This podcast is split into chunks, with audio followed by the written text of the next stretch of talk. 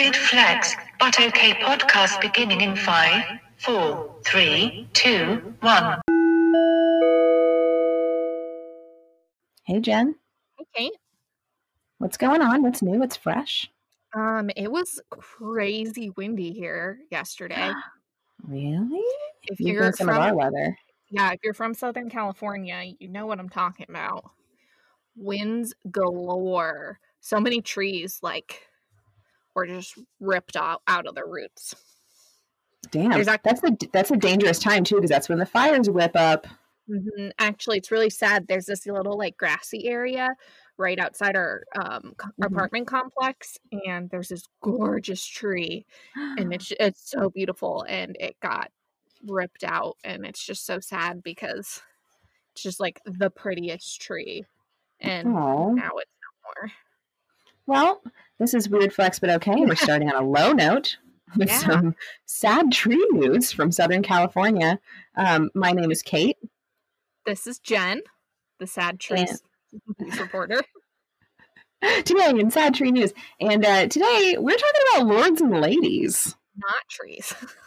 None, none of mine have to do with trees, personally. Um, none of mine do either. I don't think. okay, I'm glad we did check. Yeah, confirmed. Moving on. No more tree ladies. talk.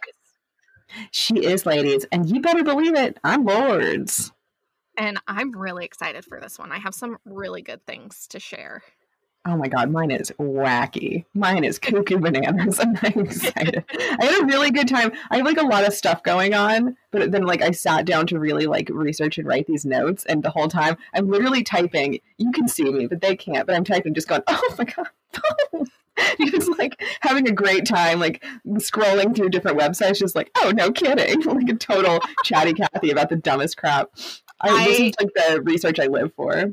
Yep, I literally I had to like stop myself from just like writing research papers on these topics because I was just so into it. Yeah, this is also going to be a to- uh, an episode of topics that if you want to do some outside research based on our like the things that we're giving you, like this is going to be a good one to look into because we've got some stuff that like we just literally don't have the time to Yeah. go into it. But I go first. We Yeah. think, and it doesn't matter because we're always right. so this this is a short one, but this is a really important one because Jen, Yeah. it's that time again. What time? Our favorite time. It's etymology time. Yes, I thought we were going Girl Scout cookies again, and I was so I was trying to think if there's a Girl Scout cookie that had like Lord in the name. I'm going to make one. Um, but this is also a special etymology time because this is new nickname time for me. Yes, this is yes. another favorite time.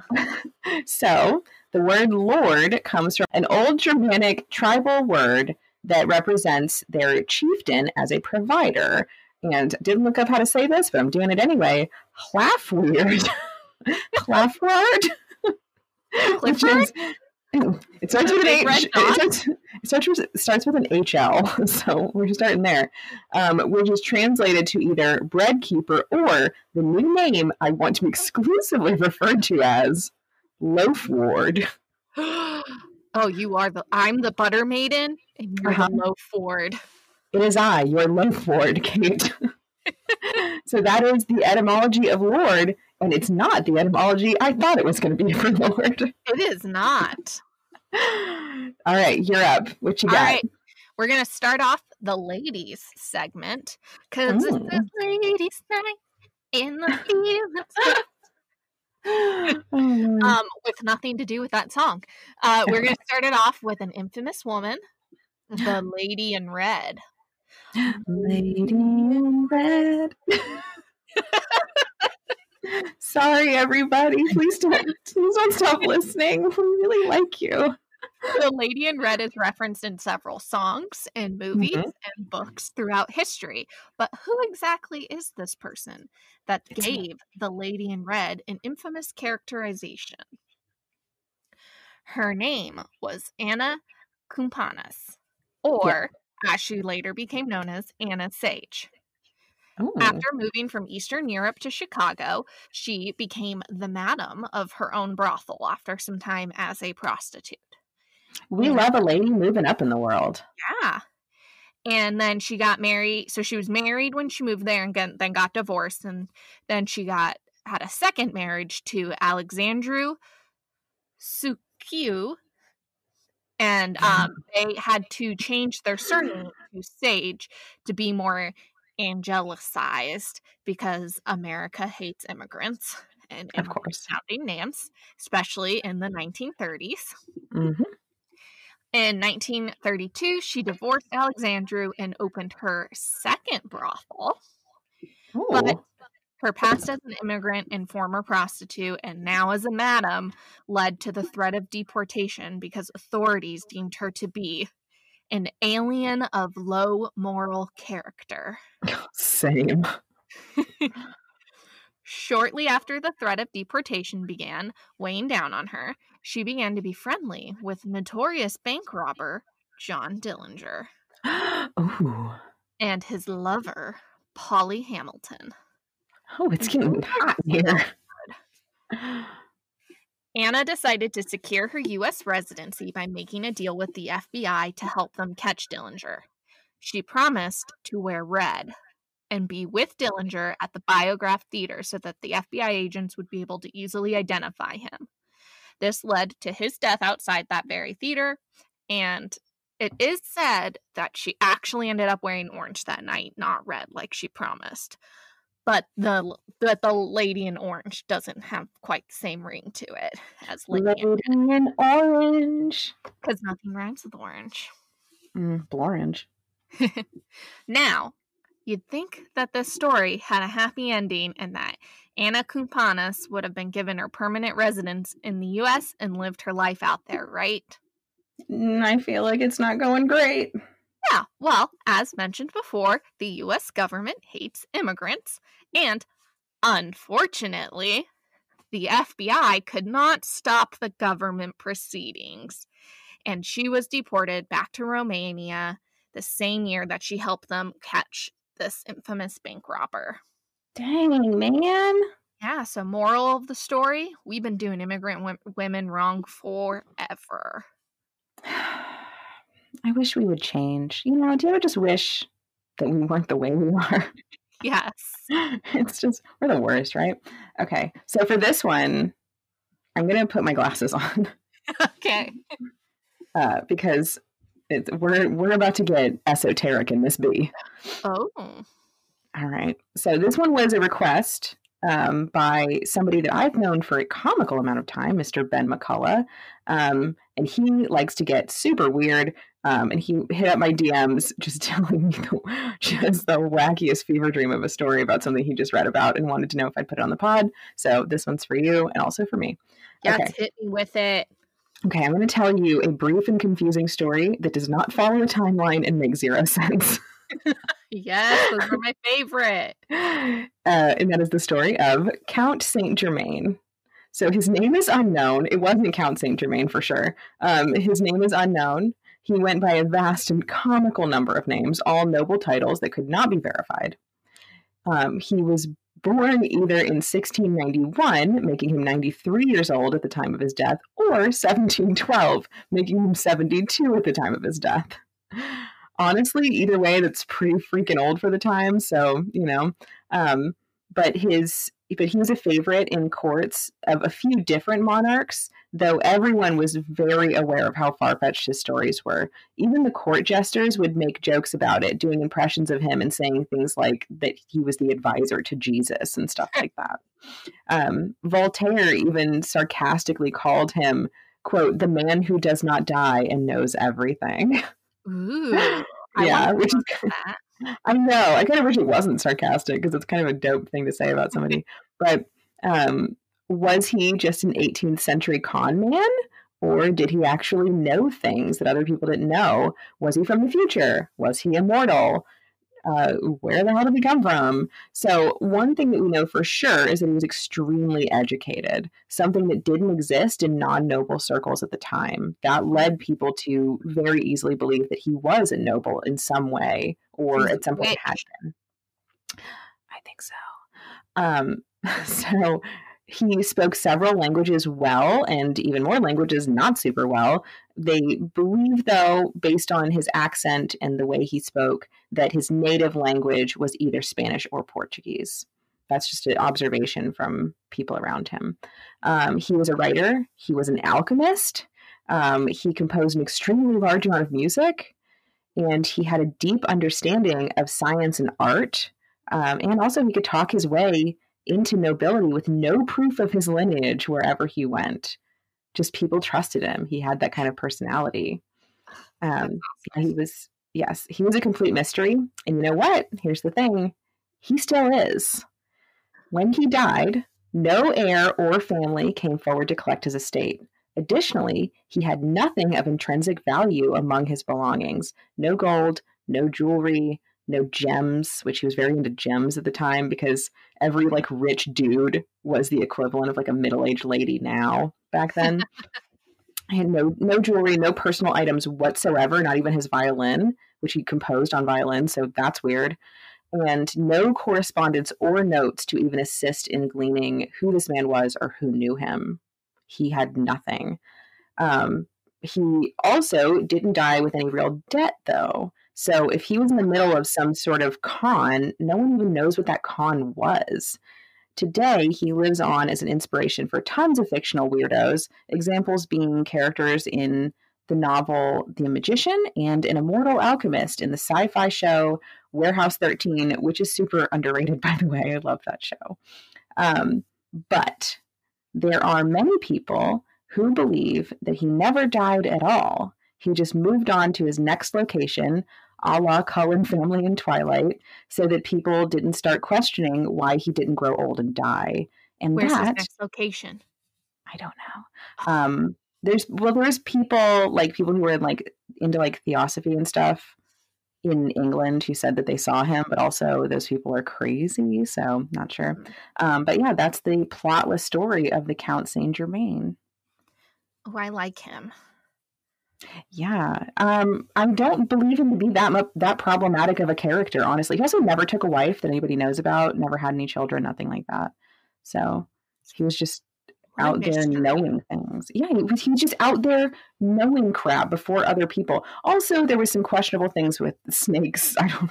I didn't get into any of that because, sorry, Ben, I couldn't find um, whatever book you're reading. I'm sure it's wackier than what I read, but I couldn't find out whatever that was. But, um, but yeah, that's he. It was just one of those historical characters that had had there not been tangible evidence that he ever existed, like um, like there's an engraving in the Louvre of a, of a portrait of him and stuff like that, I honestly would think that maybe he was just an amalgamation of other stories and didn't exist. You know what I mean?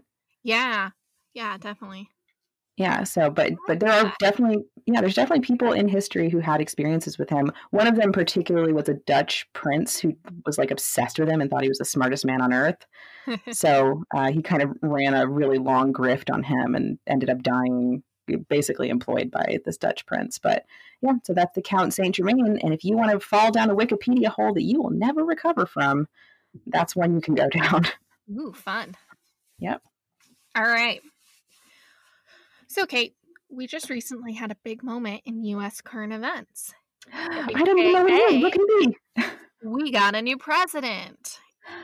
Oh yay! I am actually really excited about it. It's uh, things are things feel lighter. Things do feel Things feel a little lighter. Things feel more stable. But yes, go on. Okay. With a new president comes a new first lady. Lady.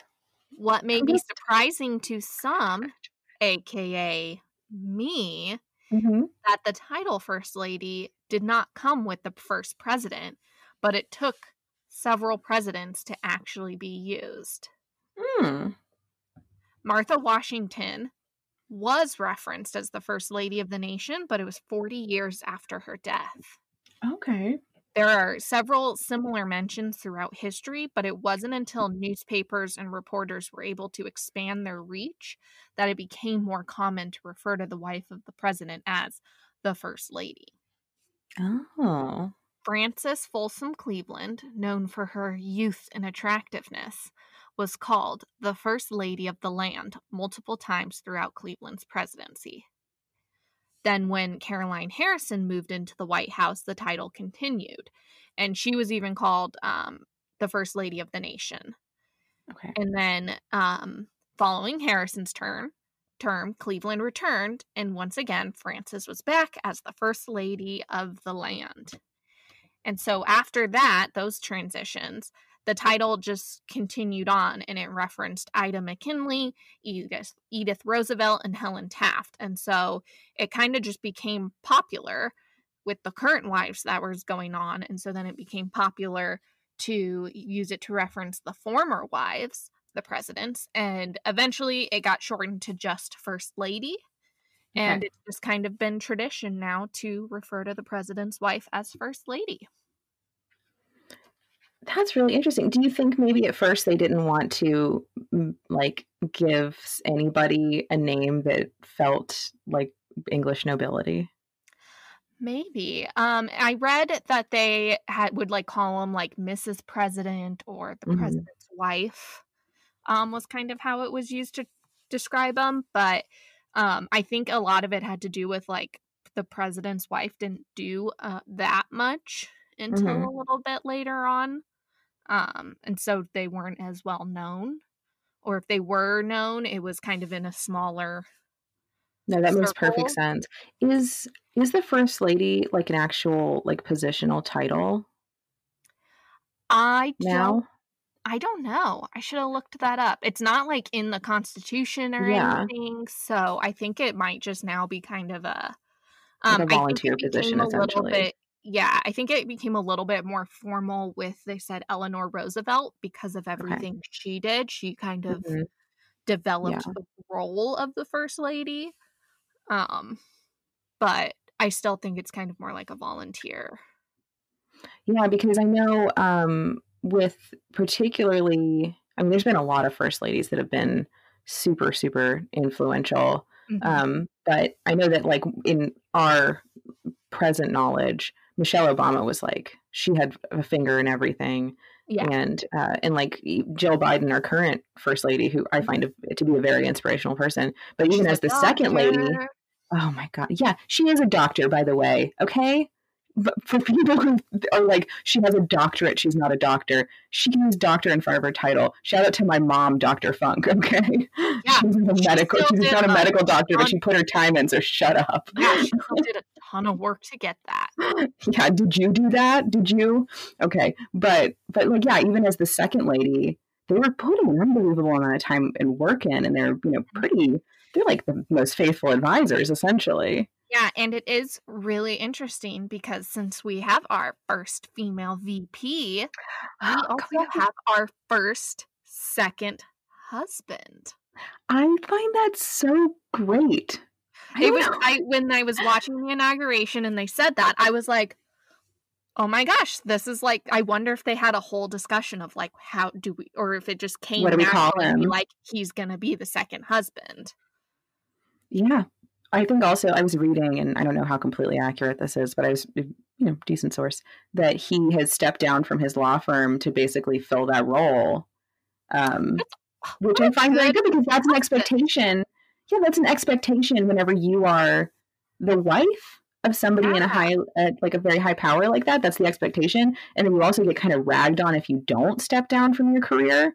So to see a man just kind of like effortlessly say, "No, I'm going to take a support role for this, you know, these 4 years.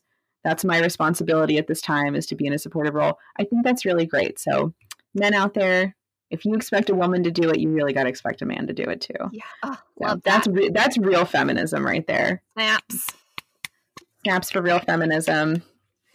That's really cool. I did not. I didn't. I guess I never really thought about when First Lady would have come along. I mean, Yeah. I, yeah, I never really thought about it either. And that's why I was like, I'm going to look up when it started. Like, is that something we've always done? Yeah, I love no, it. it's It's kind of the point of the podcast that we learn stuff we never thought we were going to learn. right? That's really cool. I like. I appreciate that. Thank you. Also, timely. Yes. And shout out to these to the second husband. Yeah. And of course, First Lady Dr. Jill Biden, who is man, also not stepping down to be the First Lady. She's Mhm. con- she's continuing to teach community college. so And also, to the newest dog of the White House and the Oh first rescue dog. This is true. Um, never trust a president who doesn't like dogs. I think we Hmm. all learned that lesson, didn't we? Yeah. All right. All right. So let, let's get into something. Uh, I, I want to say non-political, but you know what? Screw it. This is this is as political as it gets. We're getting into some Harry Potter. that is All right. Okay. As a lover of Harry Potter, who would you say that the character Lord Voldemort is most likely based on? I want to say Hitler. Like I feel like but after like seeing the Fantastic Beast movies, I feel like what's his name? Johnny Depp's character. I'm totally Oh, Grindelwald. Grindelwald, thank you, is supposed to be more like Hitler. So then it's like, well, then who's Lord Voldemort supposed to be? But I'm going to stick with Hitler. Okay, so um, I have this is a compelling argument as to why Lord Voldemort is Hitler. So before I even start this, I'm going to say that J.K. Rowling did say that she based Lord Voldemort on Hitler. Okay. Other people I have was said like, oh, like, is this Neville one of Chamberlain. just a series of her tweets? yeah, so that's the thing. It's like she said that, but like she be She, she, be saying things. she do she do be saying things a lot. Okay, she, things things have gotten pretty turned up on J.K. Rowling's Twitter. So, um, but I'm going to give you uh, four compelling reasons and similarities why Lord Voldemort is definitely Hitler. Give it to me. All right, so Uh huh. Uh let me huh. present. Uh huh. Uh huh. Let me present this to you. Number one, both grew up largely without mother figures or strong parental bonds, leaving them cold and angry. Voldemort's mother passed away when he was very young, um, and he did, ended up in an orphanage. Mm-hmm. And also, Hitler's parents passed away when he was very young, and he was raised by family who didn't really give that much of a crap about him. Um, take care of your kids, y'all. So he ended up becoming very withdrawn, very angry, very cold. So that's similarity number one. Number two, both of them had questionable bloodlines that they fought very hard to hide. so, Mm. Voldemort's grandfather was likely a muggle, and Hitler's grandfather was very likely a descendant of a Jewish family. And it kind of became like all of this anger and abandonment issues boiled over into scapegoating of the side of themselves they hated the most. And those groups, of course, became the ethnically cleansed groups in both the fictional world of Harry Potter and the real world of the world we live in. It sucks. So, boo hiss ethnic cleansing. That's my hot take. That is an extremely hot take, very controversial. Yeah, to say something controversial yet brave. We don't like ethnic cleansing on this podcast. Um, but uh, number three, they were both powerful and charismatic speakers who could brew negativity in people and unite them against a common, though undeserved enemy. This, if you've ever seen video of Hitler speaking, it seems in the view that we have it now, like he is just ranting and raving and screaming and freaking out. But if you look at it from the lens of someone living in the 1930s, no one had ever seen anything like that in their lives. No one had televangelists screaming at their TV at 2 a.m. Nobody had, you know, people with a passion protesting in the streets and yelling into bullhorns. Nobody had that. It would be people standing calmly, speaking dully in a, the most droll voice you could imagine into a microphone. And Hitler came out there and he had opinions with a capital O and he would get fired up. So when someone felt like they were being treated poorly and they were being ignored by their government, and somebody would come out there and scream, You're treated poorly by your government and you deserve better, they're like, Whatever whatever you say, I'm in. And that rolls and rolls and rolls down the hill until it becomes the worst thing you could ever imagine. Voldemort, same thing. People were butthurt about every single thing in, in Harry Potterville, and that turned into the same thing where he was a fired up, charismatic speaker. Um, he also had powers that they didn't understand because he used dark magic, and so they thought that he was capable of more. And he was kind of, but in a bad way. Um, so that brings us to number four, which is their use of propaganda and imagery drove them to power by making them appear more put together and official than they actually were.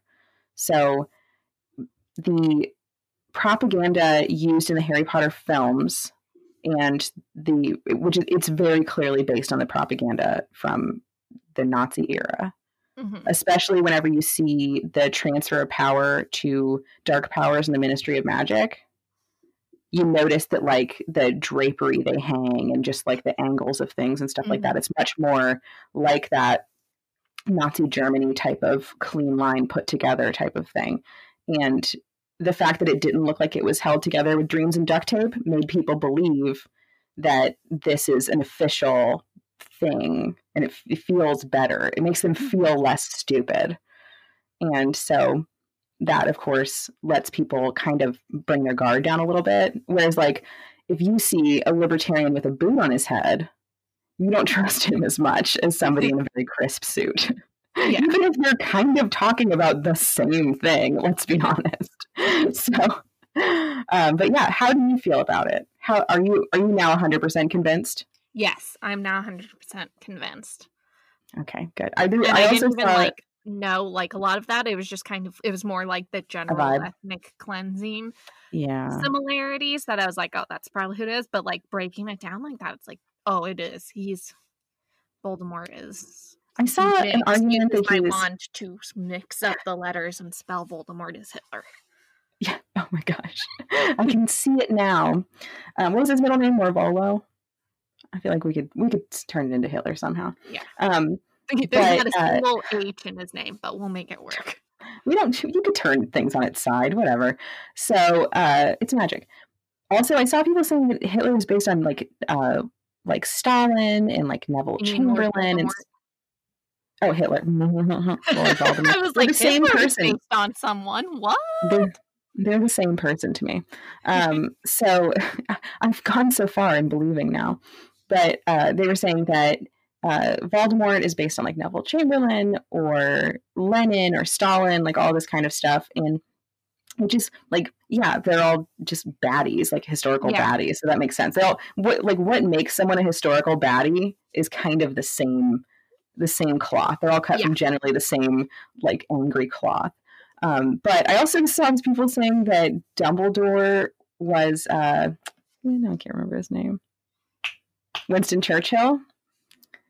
And I don't I think you're reaching too far to I say that Dumbledore a is Winston reach. Yeah. yeah, this, th- other than just being on the other side, I think that Yeah. Dumbledore, uh, good and bad, had a little bit more good in him than Winston Churchill. Show me the Carfax. yeah, exactly. Show me the Carfax. but yeah, so that is the compelling and 100% accurate and bulletproof argument that Lord Voldemort and Hitler were the same person. Love it. Okay.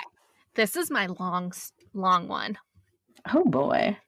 We can't talk about ladies without talking about another infamous lady and a specific color.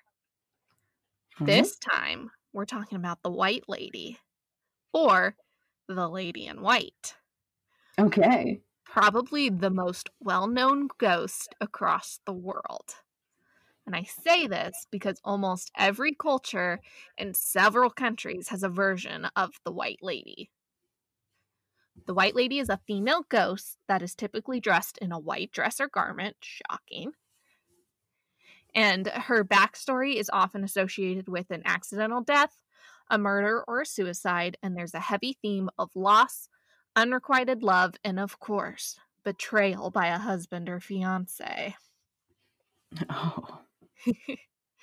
Medieval legends tend to say that if a white lady appears, then a family member will die soon. They can also appear in a photograph just before death or right after. Now that we have a general sense of who the white lady is, let's Mhm. talk about the global variations of her. It's time for me to poorly mispronounce things. Oh, it's such a beautiful time to be alive. Brazil has the Dama Branca or the Mulher de Branca. that sounds good. thank you. She is the ghost of a young woman who died of childbirth or violent causes. Oh. Canada's legend is that of a young woman whose fiance was killed fighting the British. So she jumped from a waterfall in her wedding gown, and now she hunts the waterfall and surrounding area. And one of the waterfalls is even named the Chute de la Dame Blanche. So the That's White Lady Waterfall. That's me. I just, I just thought my name to start with shoot. Next up, we have Perchta of Rosenberg, Yep. who was the daughter of a Czech nobleman. She was made to marry a man that she did not want to and led an unhappy marriage as her husband treated her poorly. hmm On his deathbed, he asked for forgiveness and she refused, so he cursed her, and now she haunts the castle and the other holdings of her late husband. Which Okay. she really got the short end of the stick. Like, Yeah, right. she got treated poorly by her husband, and then he curses her because she doesn't forgive him. Just give it up, dude. That's that's very interesting. Also, none of these legends pass the Bechdel test because all of them are dudes are the worst, basically. Yep. That's why the, the theme of betrayal by a husband or fiance is very common with a They- white lady ghost. It runs strong in this one. Estonia's white lady was a woman who fell in love with a priest and hid ah. in the castle disguised as a choir boy, Ooh, hot. but was found out by a visiting bishop. So she was confined inside the walls of the chapel as her punishment. I know this one. Now she oh my haunts- gosh. You've heard this one? Yes. Yeah, so now she haunts the castle mourning her lost love. I feel like I feel like Zach Bagans told me about this. He, pro- he probably went and toured this castle. Yes, about her being walled up. Like Yeah. I forget there's like a word Maybe. for that particular type of immured. execution. Yes, yes, yes, yes, yes. Yes, because I was like, what the heck does that mean? And then I was like, oh. This is That that's the worst of all, right? There's another one, so maybe that might Okay. be the one. Okay. All right. Next up, we have the German castle Berliner Schloss, which has Mm. a white lady that's been linked to two famous historical women a countess who murdered her children so that she could marry Albert of Nuremberg, and Bertha of Rosenberg, who was overthrown by Perchta, who got cursed earlier. Oh my god, we all know each other. There is also a manor in one town that is said to be haunted by a woman who took a lover while her husband was fighting in the Thirty Years' War. When he returned and caught them, he killed the lover and locked her in the walls of the manor, but gave her food and water so that she would survive. And then he returned to the war, where he then died and was killed in battle. So then she ran out of food and water and died in the walls of the house and now haunts that manor. It just doesn't check out though, because how much food and water do you realistically I, leave yeah, I mean, her? honestly, she was gonna die either Yeah, way. didn't I'm have sure. canned goods back then. oh my god. Um, in the Philippines, it said that if you drive along the street, Balete Drive, in the early morning, you will see a white clad woman in your rearview mirror very briefly. Or perhaps you are a taxi driver and a beautiful woman dressed in white asks for a ride late at night. Only when you look back at her, she's covered in bruises and blood. Ah! This legend is based around a woman who died in a car accident on that road. In Thailand, there's a story of a group of teenagers who visited a deserted house in the suburbs of Bangkok and all died of accidents later. Yeah. Final destination.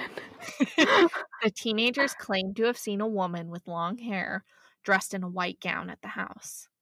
This woman has been deemed a vengeful spirit by a medium, and they named her either Dao or Duin.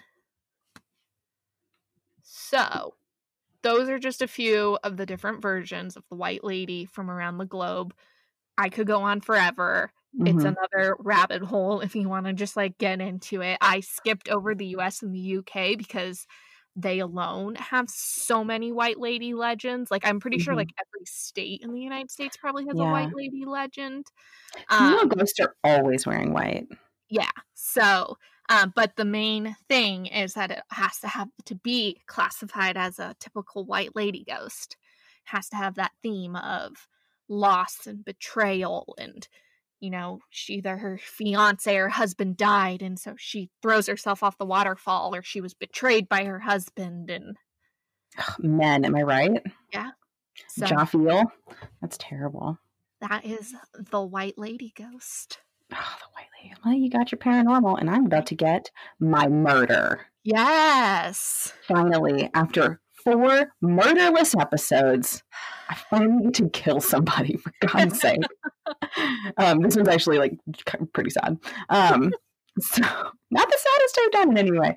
Um, in December of 2014, a Brooklyn landlord by the name of Menachem Stark, I think it's Menachem, it has a CH, he's a Hasidic Jew.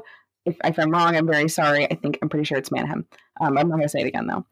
Um, he was found dead and very much on fire outside of a Long Island gas station. Oh shoot. um, also, if you're going to light a body on fire, don't do it outside of a gas station. You could kill people, other people that Oh, aren't the dead person. Um, so Stark owned several properties in Williamsburg, Brooklyn, and was a member of the Satmar Hasidic community, which are Hungarian Hasidic Jews. Hasidic communities are notoriously tight knit and tight lipped and tend to deal with things on their own rather than involve outside authorities. That being said, it didn't take terribly long to find out who killed him because they were stupid. The murderers were four cousins who worked as contractors on building sites owned by Stark. They had not been paid in a timely manner for their work, and they were pissed. Apparently, on top of not paying the cousins in a timely fashion, Stark had also dabbled in some good old fashioned money laundering and fraud to the tune of several million dollars, and he also owned a Russian loan shark over a million dollars. Yes, money was a little bit of an issue for Stark. He wasn't great with it. So much, so much so that the New York Post printed a tactless as heck front page story entitled "Who Didn't Want Him Dead." Oh. yeah, we got sued for we got sued for that. Um, ultimately, though, Stark's death was just a stupid accident. The Dobie cousins meant to hold him for ransom, but instead killed him by asphyxia through compression after one of them sat on him for too long. God. So rest in peace, Menachem Stark. No one deserves to die for being super bad with money. Oh. That that was a roller coaster. It was a wild. It was wild ride. Murder, fire, uh, being sat on to death. Russian loan sharks. It's got everything you've ever needed. All right, well, let's talk about something a little bit lighter and happier now. I'm all about it. Ladybugs. Oh, I love them. So why do we call them ladybugs? The bug part is obvious enough, but maybe perhaps the lady part is not. My lady part is never obvious. Ladybug itself actually refers to about 5,000 different varieties of small, nearly hemispherical, and brightly colored spotted beetles. I relate so much to them because I too am nearly hemispherical. These beetles fall under the category ooh, Here we go. Cockina, Coccinellidae. Coccinellidae. You got this, boo. um, they have also been called lady beetle and lady bird, which is the preferred way to call them in England is lady bird. Oh, I Um, never thought of that. My favorite is that historically they've also been called lady cow. Oh, lady cow. That makes no sense. and It's so cute. it's so cute. They were Oh, like tiny little cows, I guess. Lady cow. Oh, because they have spots. Now I get it. Okay, okay, I'm with you now. Okay, so where exactly did the lady come from, though? Well, yeah. It seems lady is an allusion to the Virgin Mary because the seven spots, specifically on the Coccinella septempunctata, Kuna Matata. the Hakuna Matata species, was thought to represent the seven sorrows that the mother of Jesus suffered. So, we, we- we do there- be bringing it religious no matter what. yep. So from there, the nickname kind of stuck as a reminder of the Virgin Mary, and that's where they got the lady from. Oh, that's really that's cute. All right, listen, Jen, Yeah. gonna freaking love this one. oh, I'm This is my last one. You know that I like to end it on something fun and festive and silly. Yes. So you're gonna love it. I love it. So in the beginning of like the late 15th century, a beginning of the late in the late 15th century, um, there were a lot of people doing a lot of jobs around the king, particularly in the household. So many people wanted FaceTime that they divided even his most minute daily tasks into careers that boosted people to power and influence. Things like helping him put his shirt on in the morning, helping him with his hair or lack thereof, cutting his food, every single little thing, every moment was a different person's job. And the most important of these jobs was the only person who was ever truly alone with the king. Who, It was a nobleman, I'm telling you, it was a nobleman called the groom of the stool. Or what was later kn- Yes.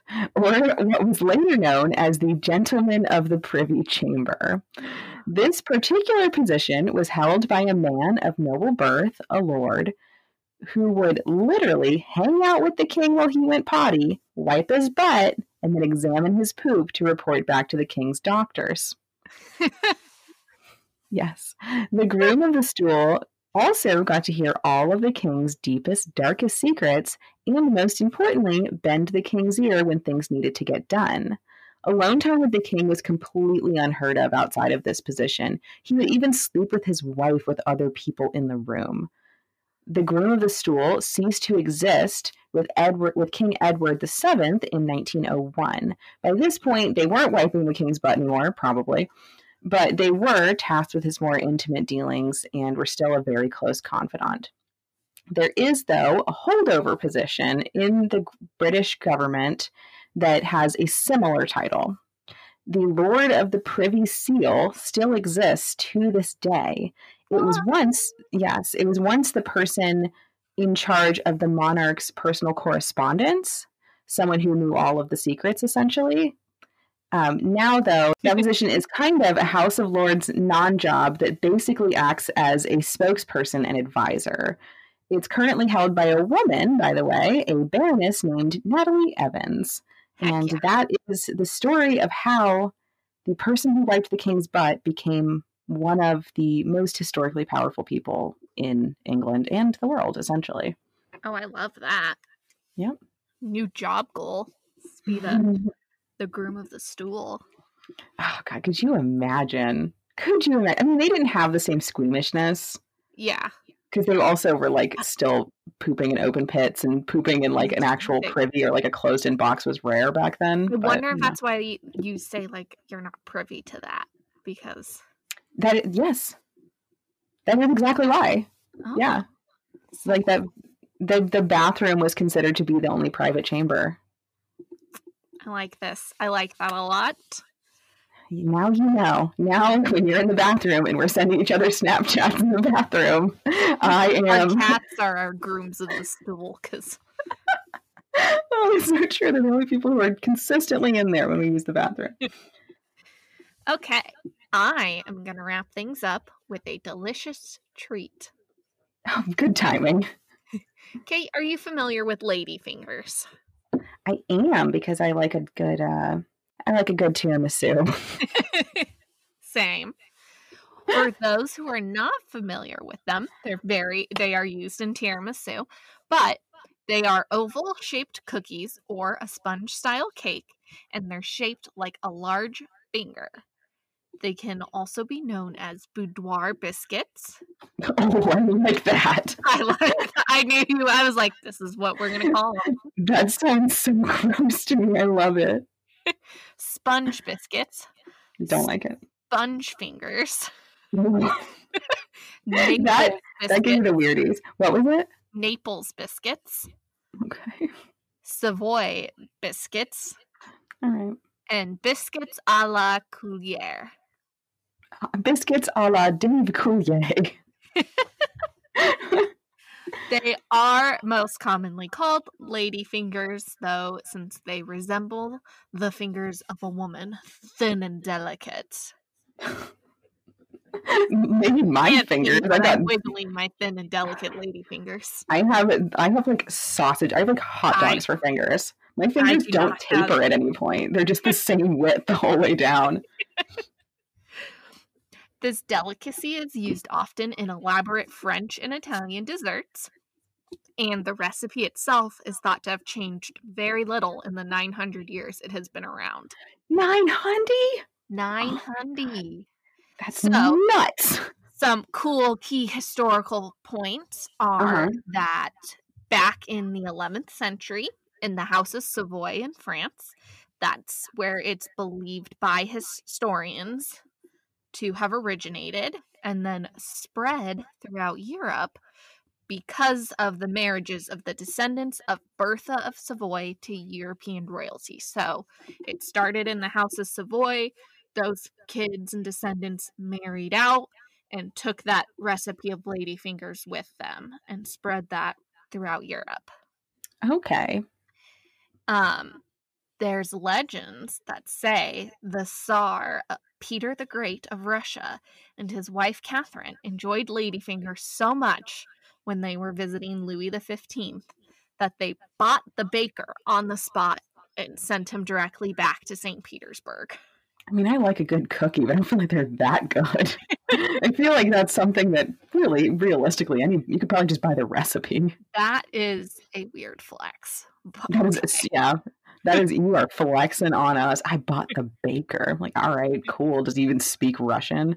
I mean, they didn't really speak Russian though, because they were Habsburgs. But anyway, Specialty Bakers Inc., a small bakery in Marysville, Pennsylvania, has been practically the main supplier of ladyfingers in America since 1901.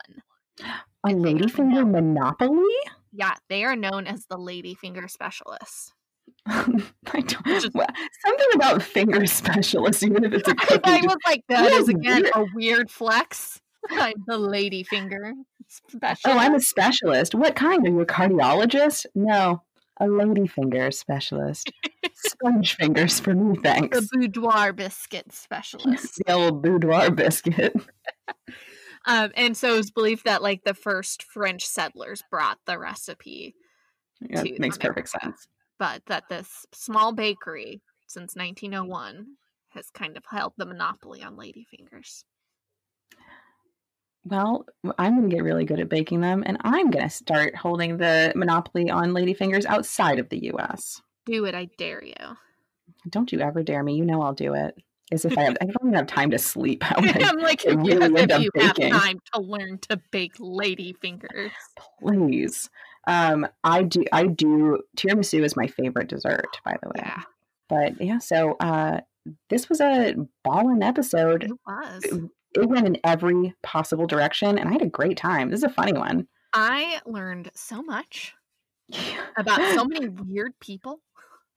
That's I I love biographical facts about people that you're just like, what is going on here? we learned about ladies in red. We learned about ladies in white. We learned about First The ladies and second first husbands. ladies, people who wipe butts for a living, uh, rich butts at that, special butts. All right. monarch butts. Citation Street time. it is citation street time. I started, so I'll start. Okay. So, when talking about the loaf ward, uh, I got that from Wikipedia, etymology. Um, talking about the Count Saint Germain, that come from an that that come that came from an old as hell website by David Pratt called The Count of Saint Germain, and from Mr. Ben McCullough in my DMs telling me a wacky story that I loved immediately. Um, Lord Voldemort is totally Hitler came from whatculture.com and do do do Menachem Stark came from the Village Voice and the New York Post and the Groom of the Stool is from historicuk.com and medium.com. Okay, I had Anna Cumpanas, her Wikipedia page. The White House Historical Association with the origins of the American First Lady. The White Lady was a Wikipedia page, and oh my gosh, there were so many countries and, excuse me, stories that I did not cover. Um, so many stories and locations I did not cover, and then you can click the little blue link to learn even more about them. It's a rabbit hole for sure. Love it. Merriam Webster had a ladybug's spots. And What's Cookin' America gave us our ladyfinger history. Very nice. I love it. This was a this was a really good one. If you have sponges for fingers, if you are an esoteric count who's very into alchemy, um, if you are And Zach Bagans, and you may be immortal. If you're Zach Bagans and you took my Airbnb from me when I was at the Getty Villa, um, yeah, I don't think we even talked about that on this episode. No, we did. okay. No, wait, Um, we didn't. That was before we recorded. I think, right? Yeah. I need to leave it. Um, But still. still, I, I'm willing to start a feud with ZB. Um, but if you have any crazy stories um, that you want to share with us, you can hit our DMs. You can email us. We can be found at weirdflexpodcast at gmail.com or at weirdflexpodcast on the good old fashioned Instagram. Contact us, tell us your story, and we'll probably put it on a future episode because it gets kind of weird to Google stuff so many times. And we really like it when we can hear it from you and pitch it to us, get us interested. Um, if you want to support us, the best way to do that is to share us with the world, share us with your friends, your families, your uh, groom of the stool. You can just let people know that this is a podcast that you learned something silly from. And uh, hopefully, we'll get a few more listeners out of it and we can keep on doing this forever. And we forgot to say this at the beginning, but thank you, Mariah, friend of the pod, for giving Yes. us this topic. Yes, idea. thank you, So, Mariah. You're you're always holding us down. But that's it for this week. Um, next week, I don't even know what we're gonna do. Rinse and repeat. Rinse and repeat. So that that should be that should be a good one too. I'm looking forward to that. But yeah, thanks for listening, and we'll see you next time. See you next week. Bye.